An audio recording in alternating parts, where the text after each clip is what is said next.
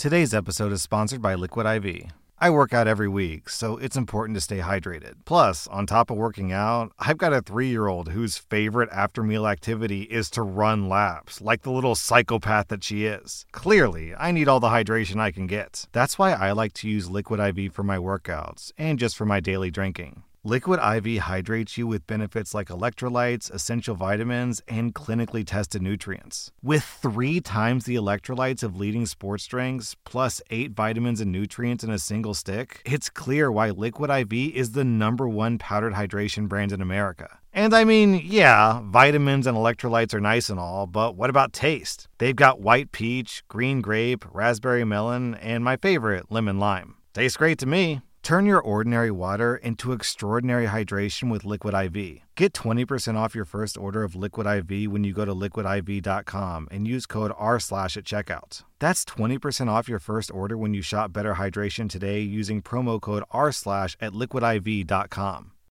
Look, Bumble knows you're exhausted by dating. All the must not take yourself too seriously and six one since that matters and what do I even say other than, hey? Well, that's why they're introducing an all-new Bumble, with exciting features to make compatibility easier, starting the chat better, and dating safer. They've changed, so you don't have to. Download the new Bumble now. Welcome to r slash Am I the Butthole, where we have a crazy scandal over Pup Olympics. Am I the butthole for getting our neighborhood dog Olympics canceled instead of bending the rules for a neighbor? I understand that this is a silly issue to have, but I need advice. Five years ago, my H O A decided that our neighborhood is boring and encouraged people to come up with ideas and activities to liven things up. Thus, my Pup Olympics was born. It's just the neighborhood dogs competing poorly in different silly events for two days and being rewarded with treats. Early on, there would be prizes for the owners of whichever dog won each event, and it was really all just fun and games. After a couple of years, we started doing a paid entry for each event, and the money went towards cash prizes and a donation to a really great local animal shelter, where a lot of us got our dogs. It might be worth noting that most people in the neighborhood choose to donate their cash prize towards a shelter fund, so we usually come up with a pretty great donation. People look forward to the Pup Olympics every year. It's ridiculous, but it's fun, and we all love it. eighteen months ago, a new neighbor moved in, and she has a poodle who frequently competes in and wins dog competitions. This dog has a million followers on Instagram. We all follow the page, and obviously, we root for this dog in the competitions. We have no issue with the dog itself. However, this dog ruined Pup Olympics last year. The dog swept every single competition. There's literally one event for senior dogs that it didn't qualify for, and that was the only one that this poodle didn't win. We all just kinda stood there for two days and gave cash prizes to the same woman for every event. To make matters worse, she also didn't donate a single extra penny to the shelter fund. This has taken an event for families and kids and turned it into something that it was never meant to be. It's like having a professional athlete compete at a high school field day. So, Pup Olympics are happening soon, but this year, my committee decided on a no-competition dogs rule to make it more fair for the other owners and families. The poodle owner got notice of this and has gone ballistic! The H O A had a committee meeting and decided in her favor that we couldn't exclude her or her dog if we wanted to have the competition in the neighborhood. I thought about it and then just sent out a cancellation notice. Someone from the H O A board tried to pull it back together, but it's just not getting that much interest. Now, the poodle owner has sent me multiple vindictive messages implying that I did this to hurt her personally, and the neighborhood is split fifty-fifty on who's in the wrong. So, am I the butthole? Okay, my two and a half year old daughter recently has gotten really fond of chasing. She'll say, "Daddy, chase me," and I will chase her around the house. And, um, this might sound crazy, but I'm not actually running at my full speed when I chase her. I, honestly, it's kind of like a brisk walk to keep up with her. Do you know why I don't give it my all? Because I'm an adult and she's two and a half. Having someone compete seriously with this much of a skill gap is just stupid. It ruins the fun. It's not fair. I don't even know what's going through this woman's mind. Is she just so self-obsessed and narcissistic that she can't understand hmm, maybe I shouldn't have my dog compete in these competitions. Man, this is like going to a high school football game and Tom Brady is playing on one of the teams. Uh, Opie, I'm one hundred percent on your side. This woman is just dumb.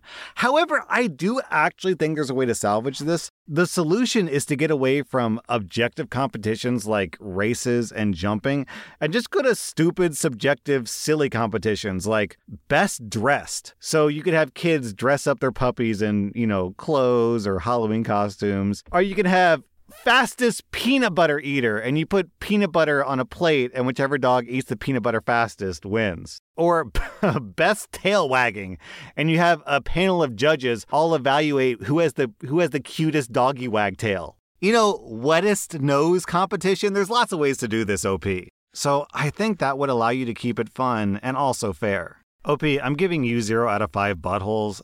I'm giving the poodle owner two out of five buttholes.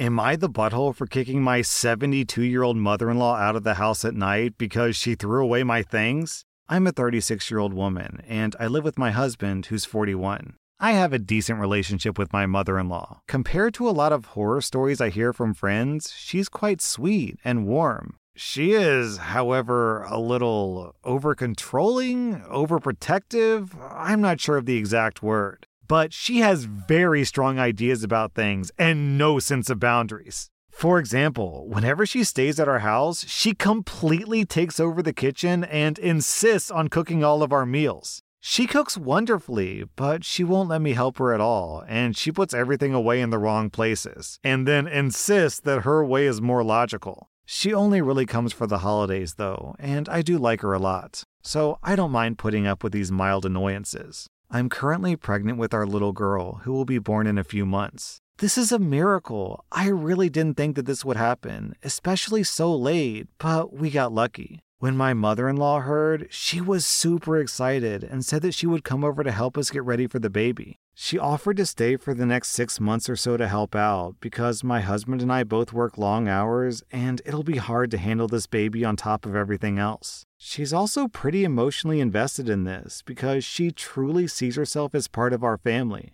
She arrived a few days ago and set herself up. Then she started with the cleaning. I like collecting things from garage sales and such. Things like little sculptures and books and baskets. Stuff a lot of people would consider utter junk. Our house is definitely overstuffed, but it's reasonably tidy and doesn't seem like a hoarder's house or anything. My mother-in-law, on the other hand, likes everything surgically clean. Yesterday, I came home from work to find the house like a war zone. She went through my cabinets and cleaned everything out she considered junk and had apparently made several trips to Goodwill before I got home. I was really angry and asked her why she would ever do this. She said the house has to be tidy for the baby and that it would be dangerous for the baby to be in my cluttered house. Then she took the next bag full of my stuff and tried to walk out the door. I kinda lost it and told her she could leave now. She was shocked that I was serious and said that she doesn't have anywhere to go and it's so late. It was about nine thirty p.m. I booked her to a hotel room and called a taxi. My husband came home an hour later, and when I told him what happened, he was furious with me. He says that I disrespected his mom and I was ungrateful for everything she's trying to do for us. Am I the butthole? Okay, so it's apparently too late to kick her out of the house, but it's not too late to throw away all of O P's stuff. Right. O P, you spent the entire first part of this story saying that you like your mother-in-law, you have a good relationship, she's sweet and warm, but, like, based on this story, she sounds like a terrible person. Anyone who would just throw away someone else's things without warning them, without talking to them, it's so disrespectful. Honestly, I think what she's doing is less about the clutter in your home and more about the fact that she's just trying to claim your property, that she's trying to... It's basically a pissing contest, right? She's marking her territory saying, even though I'm a guest here, this is my house, and I get to say what happens here. So as far as I'm concerned, O P, you have both a mother-in-law problem and a husband problem. I'm giving your mother-in-law and your husband three out of five buttholes. Am I the butthole for telling my niece that she'll have to move out if she's not my nanny anymore? I'm a single mom to two kids, ages eight and six. I work as a nurse three days a week for twelve-hour shifts. After my husband passed away, I needed a nanny to tend to my kids after they got off of school. I decided that a live-in nanny was the best choice because I have one guest room. I live right near a university. Around this time, my niece had just gotten accepted. She wanted to save on dorm costs and offered to watch my kids those three days as long as she could live with me rent-free. I agreed and said that I'd also pay her twenty-two bucks an hour. She's done with her classes by one p.m., so it works out perfectly. She fixes them dinner and puts them to bed. Then she's free to do whatever. But, of course, I still pay her from three p.m. when the kids get off from school to twelve thirty a.m. when I get back from work. It worked for two years, and my niece never had any complaints. Quick side note, I did the math for those who are curious, and the niece makes two hundred nine dollars every time she babysits the kids. Now, however, my niece is getting a paid internship related to her major that starts in January. She will no longer be available to watch my kids. I congratulated her and said that I could help her look into student housing or an apartment. We would have three months to set this up. She was confused. I said, since I need to have a live-in nanny and I only have one guest room, she would have to move out. My niece got upset and said this isn't fair, that she won't be able to save money if she gets a dorm or an apartment. To be clear, she could afford to live on her own, but she wouldn't have much savings. My niece tried to argue with me, saying that it was unfair. My sister-in-law, her mom, feels that it's unfair to my niece, but she moved into my house under the condition that she'd work as a nanny. My sister-in-law and brother live three hours away, so my niece couldn't commute if she moved back in with them. They think that I should try to find a nanny who'd be willing to drive home after twelve thirty at night, but all the nannies I've spoken to have said no or expressed concern about their safety driving home so late. So, am I the butthole? O P, of course she's upset. You gave her a sweetheart deal, an amazing deal. Free rent and two hundred bucks a day just to hang out with her cousins and cook one meal? Oh, man, man, that is an amazing deal. O P, you were very, very generous with your niece. And for a while, she upheld her end of the bargain. But now that she's no longer willing to do her half, see ya. Good luck with your new apartment. Like, your logic is super sound. You need a live-in nanny because the nanny has to stay so late, but you have one room, so, I mean, there's no other option. Get out of my house, so long, see ya, good luck with your internship. O P, I'm giving you zero out of five buttholes. I'm giving your niece and your niece's family two out of five buttholes. Man, is two out of five buttholes even fair? O P is a widowed mother trying to do the best for her family while also paying her niece and giving her free housing.